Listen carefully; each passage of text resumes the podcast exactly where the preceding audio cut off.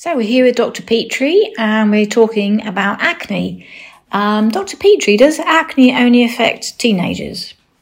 Certainly not. Acne is a very common condition. Yes, it's most uh, most common in teenagers, but anybody can be affected. It affects males and females of any ages, uh, and generally is a self-limiting condition after a, a few years. Um, who should we be treating is a more difficult question. I wouldn't base a decision on how bad it looks. I think it depends very much on the individual. Some some people are very self-conscious of a small amount of acne and that deserves treatment, and other people are covered in it and are not particularly bothered. So it's very important to find out from an individual and not their parents uh, how they feel about the treatment. So, um, with acne, are, are there a range of treatments we could potentially offer?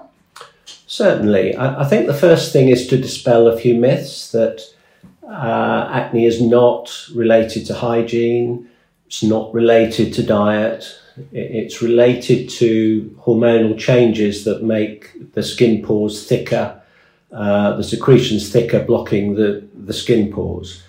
So the treatments, uh, I usually start with a, a, cream or a topical lotion, which has to be used regularly, which either encourages the skin to peel to get rid of the scarring, or it makes the secretions thinner so they don't give you blackheads.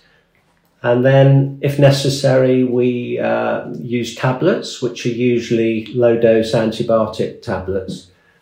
And any of these treatments, you generally need to give them about six weeks to see if they're effective. And when they are, it's best to stay on them for a few months. Um, ladies in particular, uh, forms of contraceptive pill can be very helpful for acne and are always worth exploring. And we're also very lucky at the centre to be able to offer Roaccutane, which is the sort of ultimate treatment for acne but it has to be used with careful consideration um, because it can cause quite a lot of side effects with a sort of dryness of the eyes and uh, and the lips and so on. But it should be in the armory of treatments. So, in terms of the treatment, um, it's very much patient led from the point of view of how much treatment and when.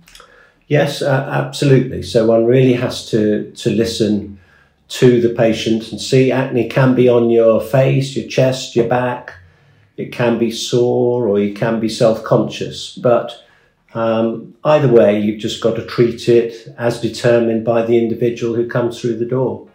That's great. Thank you.